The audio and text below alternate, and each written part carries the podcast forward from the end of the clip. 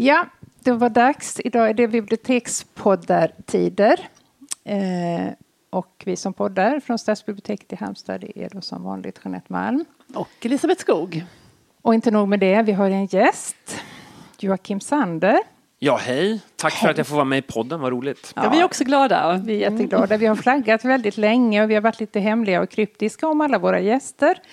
Men eh, du är först ut i en ganska lång rad eh, prominenta författare som just nu är på turné i Halland. Precis. Ja, och det är då en kväll för boken som jag pratade om.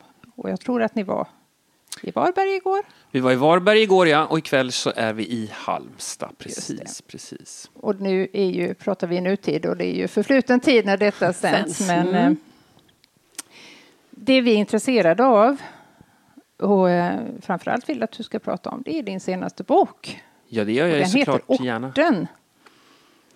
Vad vill du säga om den? Vad är det för typ?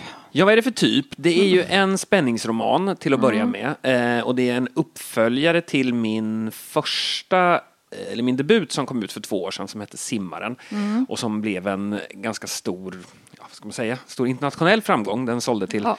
30 länder och, och så. Så det blev ju... Och, det och amerikanskt filmkontrakt. Ja, och sån wow. filmrättigheter och så. Ja, så det mm. blev ju väldigt... Eh, det är sånt där som man inte riktigt kan eh, förbereda sig på om jag ska vara ärlig, utan inte ens kanske drömma om, utan det är sånt som bara händer på något sätt. Och det var helt uh, makalöst och det ändrade ju på många sätt hela mitt liv. Att jag kunde, mm. hade jobbat i uh, nästan tio år som EU-rättsjurist, först i Bryssel och sen för en EU-myndighet i, i Helsingfors i rättstjänsten där. Och, uh, men när det här hände med simmaren så gjorde det möjligt för mig att ja, sluta det helt enkelt och börja mm. skriva på heltid som just såklart hade varit en dröm sen jag lärde mig skriva någon gång som mm.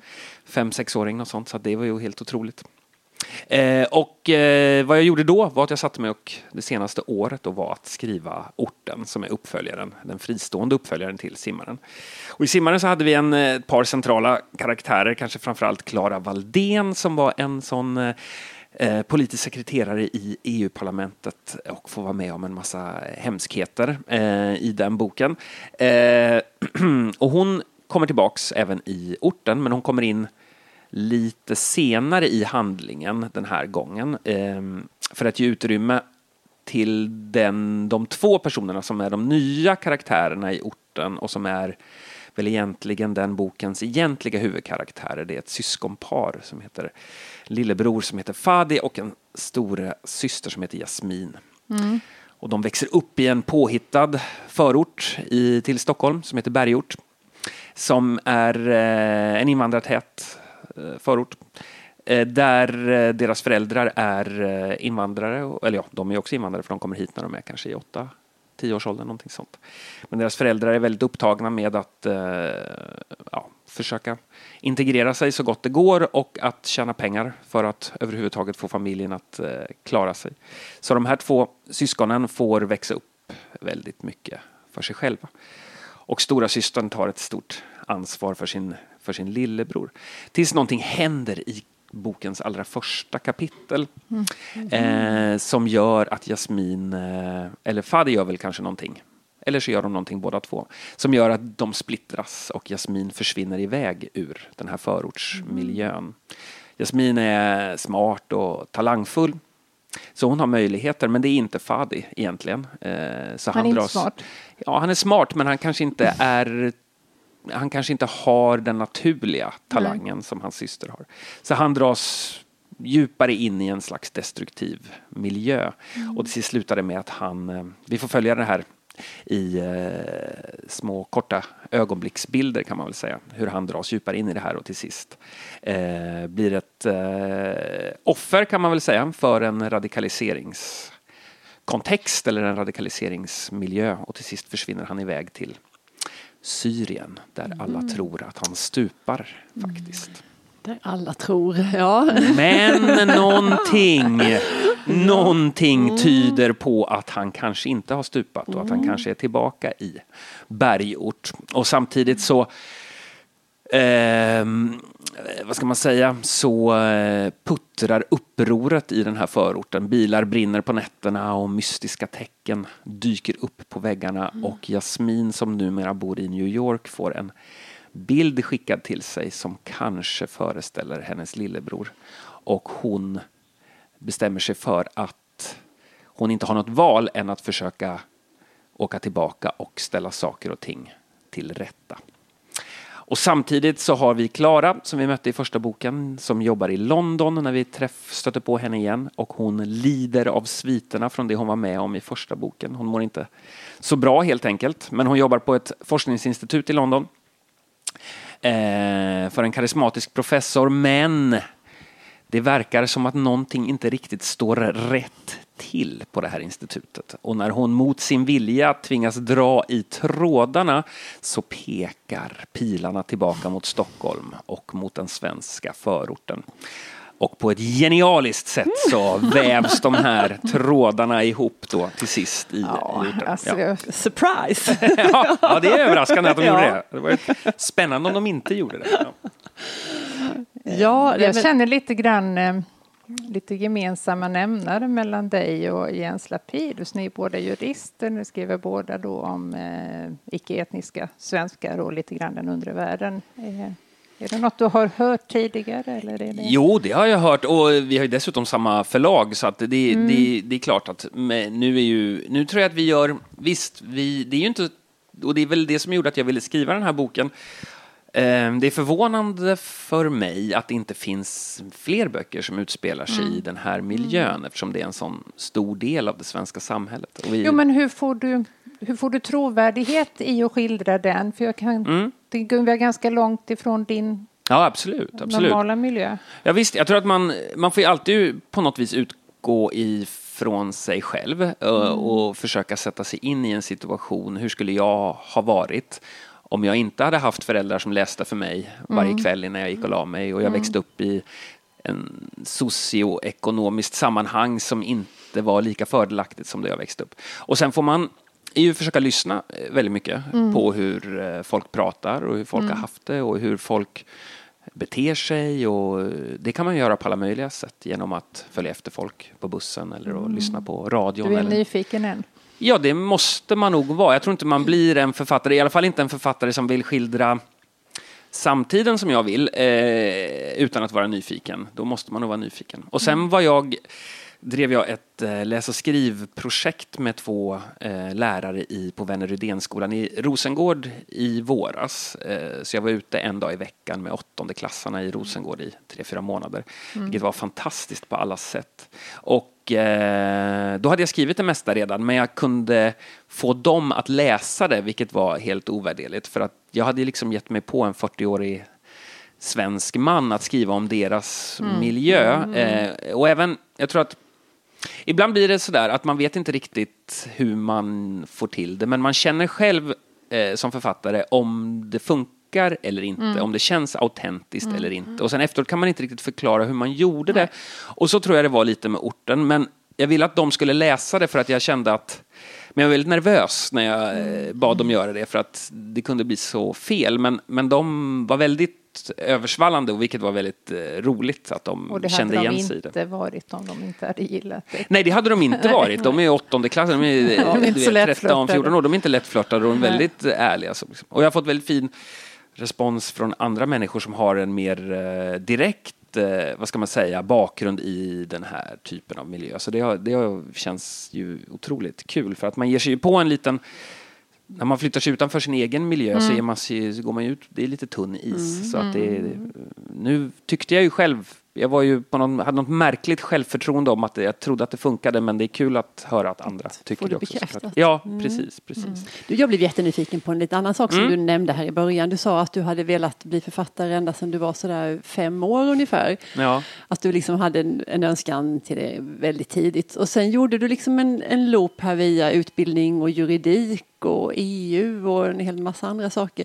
Kan du inte berätta om det? Hur mm. gick det här till då? Att du sen... alltså, jag tror böcker och läsande och skrivande har ju varit den största delen av mitt liv och även när jag växte upp och jag ser det på mina barn nu. Och nu min son är liten men han, han är bara fyra men han tycker väldigt mycket om att, att läsa och min mm. dotter är åtta och hon är en en bokslukare av oanade kvaliteter.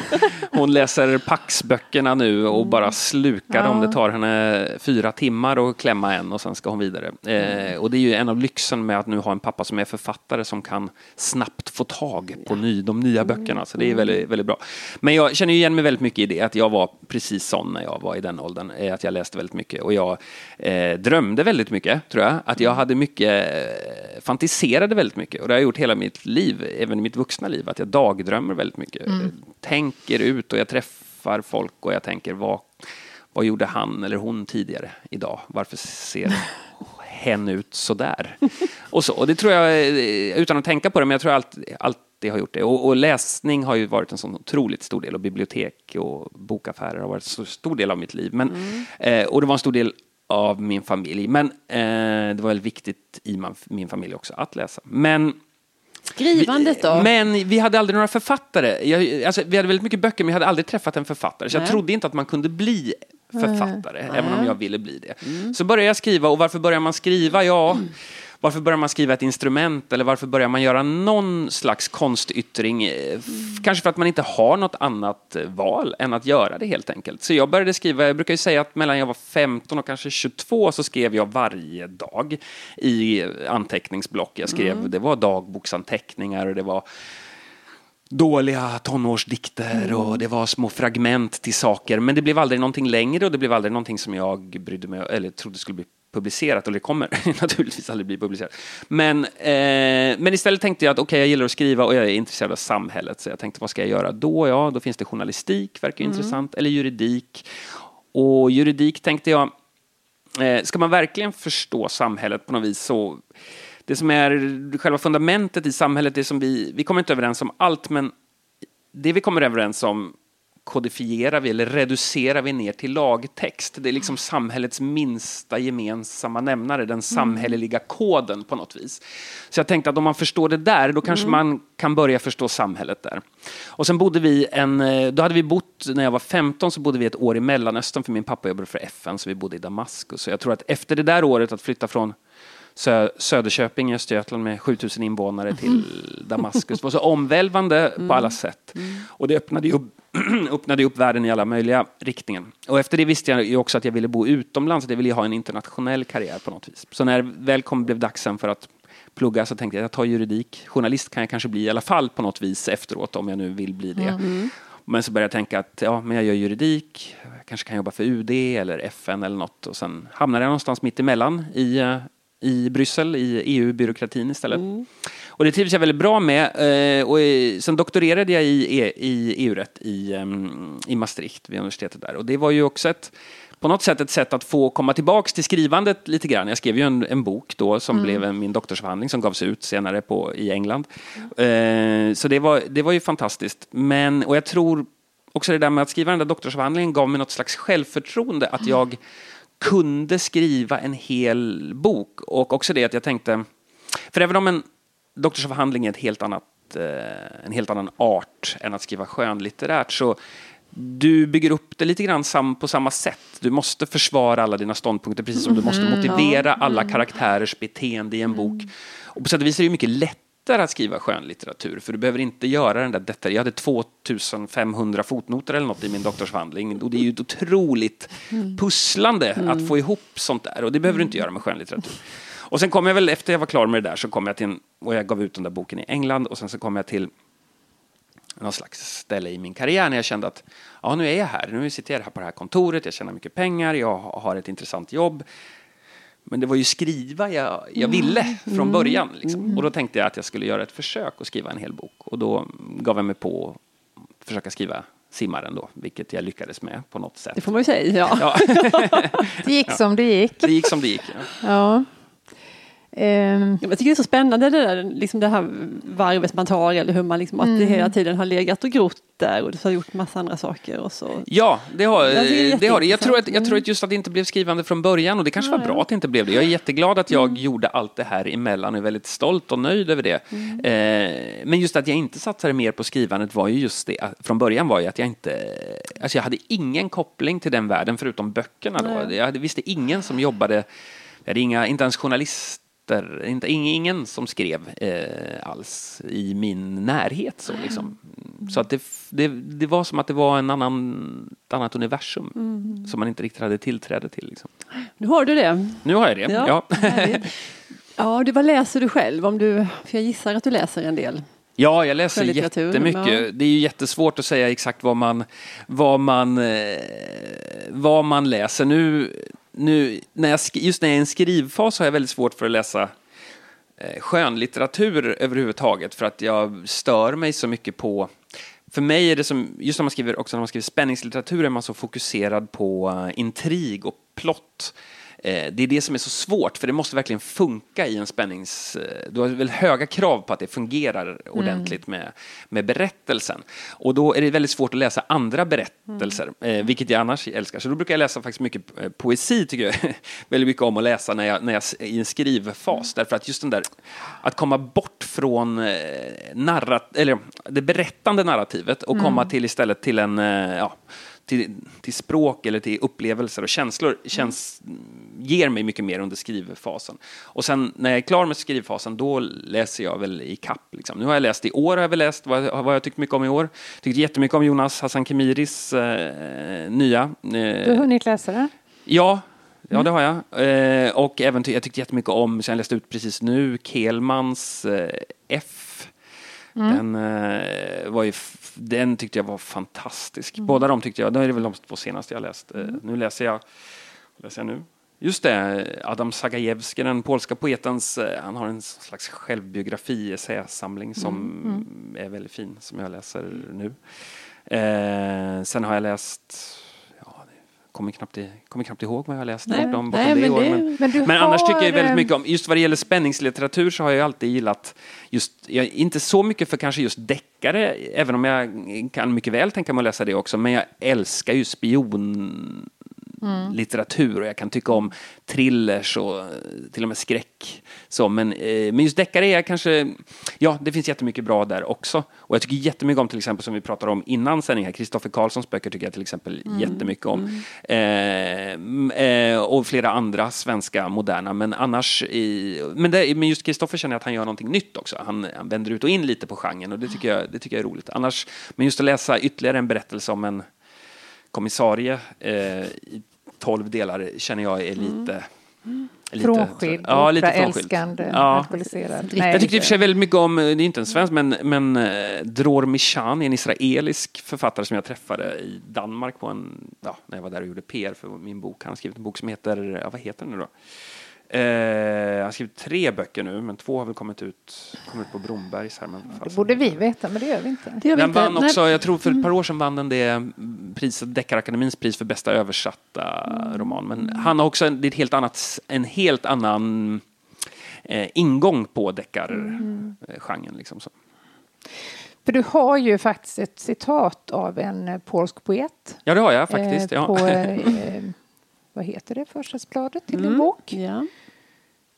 Vill du läsa det själv och sen kanske du kan berätta varför du har valt just det här citatet? Det kan jag absolut göra. Eh, det är ett citat av eh, Zbigniew Herbert från en dikt som jag tror heter Elegi för lampa, penna och papper. Eh, jag har betalat för sveket men då visste jag ännu inte att ni gick bort för alltid och att det skulle bli mörkt.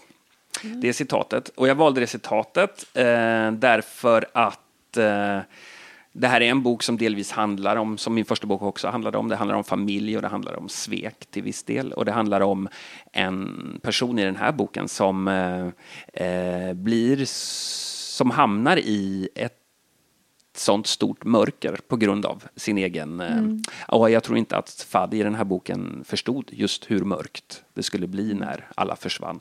Eh, så jag tyckte det passade väl in på den karaktären i boken, just det mm. citatet. Liksom. Mm. Jag tycker det är, det är snyggt när man hör, man märker att det är ett välfunnet, man har lagt lite att det är en ledtråd till boken. Mm. Ja, annars kan man ju skita i det annars kan man skita i det. Det ska ju inte finnas bara för om någon eh, nej. pretentiös att nej. det är fint eller så. Men det, Nej, det måste det ju vara. Jag tycker det är ganska svårt att, att hitta någonting mm. passande. Att, mm. eh, ibland hittar jag det direkt, som med Simmaren hade jag, en, hade jag också en poet, men då var det Jane Hirschfield, ett, eh, en amerikansk, eh, amerikansk poet, och där hittade jag väldigt tidigt i processen det, och det blev mm. nästan så att det på något vis informerade skrivandet istället för, mm. för tvärtom. Eh, och där var det, för där handlar det väldigt mycket om storpolitik och Mellanöstern och hur, hur alla snurrar runt. Och där var citatet att around us the madness of empires keeps spinning eller någonting. Nu kommer jag mm. parafras med. Mm. Och det tyckte jag var så himla himla bra för det passade så väl in på vad jag ville göra den gången. Men mm. den här mm. gången var det tvärtom. Då hade jag skrivit klart boken och letade efter någonting som skulle sammanfatta det mm. mm. på något slags kärnfullt sätt och tyckte att det där eh, funkade bra. Sen älskar jag, sen ville jag ha Herbert för jag älskar honom. Jag blev nyfiken på Herbert, jag tyckte ja. det var så himla fint det där. Eh, vår favoritpoet är ju landsmaninna, säger man det? Szymborska, ja. antar jag. Ja. Så då, då... ja, det finns ju otroligt mycket fina polska poeter just, ja. både Miłosz och, och Herbert förstås mm. och Sagajewski. Ja. Jag hade ju förmånen, det är ju sånt som är roligt på bokmässan, att jag hann springa till Adam Sagajewski, är ju den enda mm. av dem som är Nej, Szymborska lever väl också? Nej, nej, hon nej. är död också. Ja. Då är de döda allihop. Då är Sagajewski den enda av dem som mm. lever från den där generationen. Mm. Och jag lyckades springa, han var ju där på bokmässan, och se slutet på han. Och, då, ja. och det var det finaste som hände på hela bokmässan, för då fick jag två sekunder att prata med honom efteråt. Och då sa jag att jag tycker så mycket om hela den där eh, gruppen av poeter. Och jag sa, mm. vad är det, vad är det jag tycker om? Jag, för jag, det påminner om varandra eh, och det är väldigt sorgligt på något vis. Och då sa han, eh, men jag sa, jag kan inte sätta ord på vad det är. Och då sa han, kanske är det empati. Sa mm. Och det tyckte, jag var, det tyckte jag var så himla fint. Och då tänkte jag att det är det. det, är, det är en, mm. De har alla levt på ett eller annat sätt i exil och de har levt i ett system som har, de har mm. skrivit om det här systemet och runt det här systemet och mm. formats av det här mm. restriktiva systemet. Men de har aldrig det finns inget hat. Ingen bitterhet. Nej, det Nej. finns kanske, ja, det finns inget hat och är kanske inte så mycket bitterhet egentligen heller. Och det, det tyckte jag var så fint på något mm. vis. Ja. Nu är ju du ute på turné. Yes. Eh, brukar du åka till andra länder än Sverige eller håller du dig inom Nej, jag har åkt ganska mycket nu då eftersom boken har eh, kommit ut på så många ställen mm. och gått ganska bra på vissa ställen och då får man ju åka mer mm. såklart. Så jag har varit ganska mycket i Tyskland eh, mm. och jag har varit i, nu var jag i USA en vecka i, vår, eller ja, i februari, mars när boken kom ut där i New York och gjorde PR. Eh, det var ju fantastiskt på Skiljer alla sätt. det sig åt? Eh, hur publiken, vad de ställer för frågor eller hur de... Eh, ja, det gör det ju. Det är ju alla länder och alla... Vi pratade om det faktiskt med de andra författarna nu över frukosten som vi var i när vi var i Varberg nu också, ja. att det skiljer sig också även i Sverige mellan de det olika orterna. Att, okay. att hur, hur publiken är och det är alltid väldigt trevligt och det är mm. alltid, man blir alltid, alltid väldigt otroligt väl mottagen. Ja. Men just hur, hur det är, det är trevligt på olika sätt kan man väl säga, på olika ställen där man är. Och sen handlar det om vilken typ av framträdanden man gör. Det skiljer sig kanske lite att göra ett biblioteksframträdande mot ett bokhandelsframträdande. Och det, kan, mm. det är lite olika, ibland lite olika typer av människor som kommer på de olika. Och nu gör vi sådana här stora, den här lilla turnén då med Varberg och Halland så gör vi så stora eh, framträdanden med många hundratals mm. i publiken och då blir det ju kanske inte lika mycket, gör man en biblioteksframträdande eller en då är det mer ja, 30-50 pers, då blir det ja, frågor och mm. just exakt mm. och man kan mingla lite efteråt och prata med publiken och det blir det mm. inte lika mycket plats för på den här Men det är ingen standardfråga som du får oavsett var och vilket land du befinner dig? Eh, jag får ju ofta så får jag ju frågan om EU. Eh, e får jag alltid frågan om. Mm. Alltid, ska, jag ska alltid ge någon slags analys. Eh, Har inte vi frågat om? Nej. ska alltid ge någon slags analys om EU. Och nu får jag ju alltid, alltid frågan om Syrien. Ja. får jag alltid, eftersom jag bodde där när jag var tonåring en period också. Så får jag, och båda mina böcker på ett eller annat sätt mm. rör sig runt det där. Så jag får alltid den frågan. Mm. och det är jättesvårt att mm. ge någon slags svar ja, på en sån sån fråga. Men, men så de frågorna får jag, får jag alltid. Eh, faktiskt. Och sen får man ju alltid, eftersom boken har slagit igenom internationellt så får jag alltid frågan om filmrättigheterna. Jag är mm. alltid så intresserad ja, av det. det liksom. ja, visst, visst. Imponerande. Ja, det är jättekul på mm. alla sätt. Visst. Du, tänker du framåt här nu? Ska du skriva fler böcker och, eller ska du återgå till juridiken? Eller har du, tänker Aldrig. du långsiktigt? Aldrig! Nej, inte om jag kan hjälpa det. Alltså, jag inte, har ingenting emot det. Jag tyckte som sagt det var jätteroligt att göra det ja. och jag är väldigt tacksam att jag fick, jag, fick göra det. Men jag, jag nog, känner mig ju nu i alla fall färdig just med, med mm. juridiken. Och ja, om läsarna tillåter så vill jag hemskt gärna fortsätta skriva böcker. Det är det jag tycker är roligt. Och jag tycker det är roligt att göra sånt här. Jag tycker det är kul mm. att åka runt och prata och träffa mm. nya människor. Det är ju klart att det är jätteroligt. Och skrivandet är ju, är ju det som är navet i alltihop. Mm. Så nu när jag varit ute, nu har jag varit ute mycket i höst då, på ganska mycket under den här olika små turnéer och då, eh, då hinner man inte skriva så mycket men nu längtar jag ju väldigt efter att få komma igång. Och jag tänker att jag har eh, åtminstone en bok till som ska vara ytterligare en fristående eh, uppföljare till de två tidigare. Jag mm. vill ju inte se dem riktigt som en serie för att jag eh, tycker själv att serier är lite trist så jag vill ju gärna eh, men samtidigt så tycker jag inte riktigt att jag är klar med karaktärerna. Så jag vill gärna, men jag vill gärna väva in nya karaktärer och skapa helt nya mm. intriger och mm. hoppas att de skiljer sig åt ganska mycket, böckerna, mm. trots att det finns ett universum som kanske förenar dem. Men jag har, jag har ju en ganska god eh, plan, kanske bättre plan än jag någonsin har haft innan jag började skriva en bok eh, om min tredje bok nu. Ja. Så jag sitter, mm. sitter i startgroparna för det. Jag har till och med börjat skriva lite. Ah, ja. Spännande. Eh, av all världens litteratur Finns det någon bok du känner så här, tänk om jag hade skrivit den. Det, det här är en... Ja, alltså jag tror för mig kanske det finns, eh, jag ska säga, det finns jättemånga böcker jag skulle mm. vilja skriva. Men om jag ska ta två, jag kan ta två böcker av, av mm. lite olika anledningar. Men den boken som jag brukar prata om, som, och det är ju inte bara att jag brukar prata om det, det är ju sant, men att just spionen som kom in från kylan i mm i den här genren som jag mm. befinner mig i eh, är ju en bok som jag tycker fortfarande än idag är helt makalös i sin eh, koncentration och i sin gråhet och i sitt språk. Liksom så. Visst är det den som filmen bygger på? Ja, den här ja, fantastiska visst. filmen. Mm. Ja, från ja. 60-talet eller nej, menar nej? Nutida. nej. Tinker, Taylor. Tinker Taylor Soldier Spy, det är ju Le Carré också, ja, men en annan, den är också väldigt fin. En annan, du hör, men jag är helt obevandrad i genren. Mm. Ja, nej, Spionen som kom in från kylan är ju John Le Carrés, eh, han har skrivit ett par böcker tidigare, men det var hans, det var hans genombrott. Ja, jo, jag känner ju igen titeln, ja. men jag, ja. Han, jo, det var hans första spionroman kan man väl säga, Tinker Taylor, och det var ju på 60 slutet på 60-talet. Och sen kom Tinker Taylor Soldier Spy kom väl under 70-talet, slutet på 70-talet tror jag. Boken heter något annat som jag nu inte minns. Men gör du det? Nå, nej, den heter Tinker Taylor Soldiers. Nej, inte på svenska heter nej. den inte det. Nej, på engelska heter ja. den det. På mm. svenska heter den, ja det heter kanske någonting helt annat yep. på svenska, det är yep. möjligt. Yep. Ja, ja. Ja, Men en, hur som helst, men Spion som kom in från kylan är ju den här berättelsen mm. om, en, om en spion som kastas ut, eh, han kastas ut ur organisationen och ger sig ut på en resa genom Europa mot eh, öst, så att säga. Och sen är det mycket vändningar fram och tillbaks, trippel, dubbel, men allting är väldigt, väldigt grått. Eh, och det, är den där var första gången jag såg när jag läste den, att man kunde blanda det här med en spännande berättelse med någonting annat, någonting som får läsaren att se världen mm. på ett mm. annat sätt. Liksom. Och det är någonting som jag är jätteintresserad av att försöka göra. Och sen den andra boken som jag, eh, som jag verkligen skulle vilja skriva är Donna Tarts Den hemlighetsfulla historien. För det tycker jag är en sån... Mm. Det, det, det, det, eller vad heter den? På Hemliga. Hemliga, ja. The Secret History. Ja, mm. att den är, just därför att den är så um, nära många av många av de där läsupplevelserna man hade som barn, mm. eh, just med stämningarna i den, och det finns ju mm. också i The Goldfinch eller i, i Stiglitzen också, ja.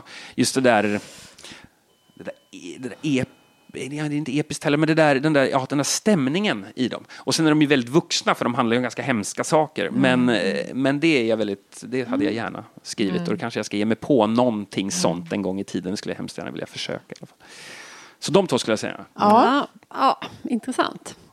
Du, vi tycker det skulle vara mysigt om vi kunde avsluta med lite högläsning här i studion. Vi vill ha ett litet smakprov ifrån då ska jag ge er det. Och jag tänkte att jag väljer ett litet, det här är i och för sig från slutet av boken, men det spelar ingen roll, utan jag väljer ett stycke ingen som... Spoiler. Nej, det är inte, inte om jag inte ger kontexten. Gör inte det. gör inte det. Men det, jag tycker det är bra för att det illustrerar den här sys syskonrelationen som jag tycker är central till berättelsen. Mm. Jag för upp min egen hand och fattar försiktigt tag runt din handled och pressar den hårdare mot min panna. Din hand är så sval och jag minns hur vi satt så här när vi var små. Hur du skolkade när jag var sjuk och satt bredvid mig hela dagarna. Hur kunde jag glömma det? Hur kunde jag glömma hur du berättade sagorna din fröken läste för er i skolan, om och om igen, tills det kändes som om du hade kommit på dem själv. Jag minns dem nu. Jag minns allting nu och jag känner hur jag inte kan hålla detta inom mig längre, hur jag inte kan vara ensam en minut till av mitt liv. Minns du vad Birk sa till Ronja? mumlar jag och pressar ihop mina ögon för att du inte ska se hur jag gråter som ett barn. Jag känner hur du flyttar bort din hand från min panna och lutar dig över mig tills din kind ligger mot min. Jag känner hur du nickar lugnt. Hur många gånger ska du rädda mitt liv, systra Mi? viskar jag. Och du trycker kinden hårdare mot min och ligger så nära att jag känner dina hjärtslag genom din hud. Men du svarar inte det Ronja svarade Birk. Du svarar inte att du ska rädda mitt liv lika många gånger som jag räddar ditt. Och då kan jag inte hålla tillbaka tårarna längre utan låter dem långsamt rinna ut efter mina kinder och ner på kudden. Jag gråter inte för bröderna eller för det som varit. Jag gråter av lättnad. Jag gråter för att du är min syster och för att du inte kräver något i gengäld. Jag gråter för att det bara är i berättelser som kärleken är balanserad. Bara i sagorna som uppoffringen är symmetrisk. Så, det var det. Fint. Ja, väldigt fint. Ja. Verkligen. Snyggt och fint. Ja. Tusen tack. Tack själva. Vad roligt ja. att få komma hit och vara med. Det var jätteintressant att prata med dig. Verkligen. Ja, verkligen. Ja. får man läslust. Ja. Då så avrundar vi för idag och vi hämtar andan lite och sen tar vi nya tag med nya gäster. Ja, ni har en full, eh, fullt program. Ja, fullt program, men det, det gillar vi. Ja. Ja. Tack för idag. Tack och hej. Tack så hemskt mycket, hej.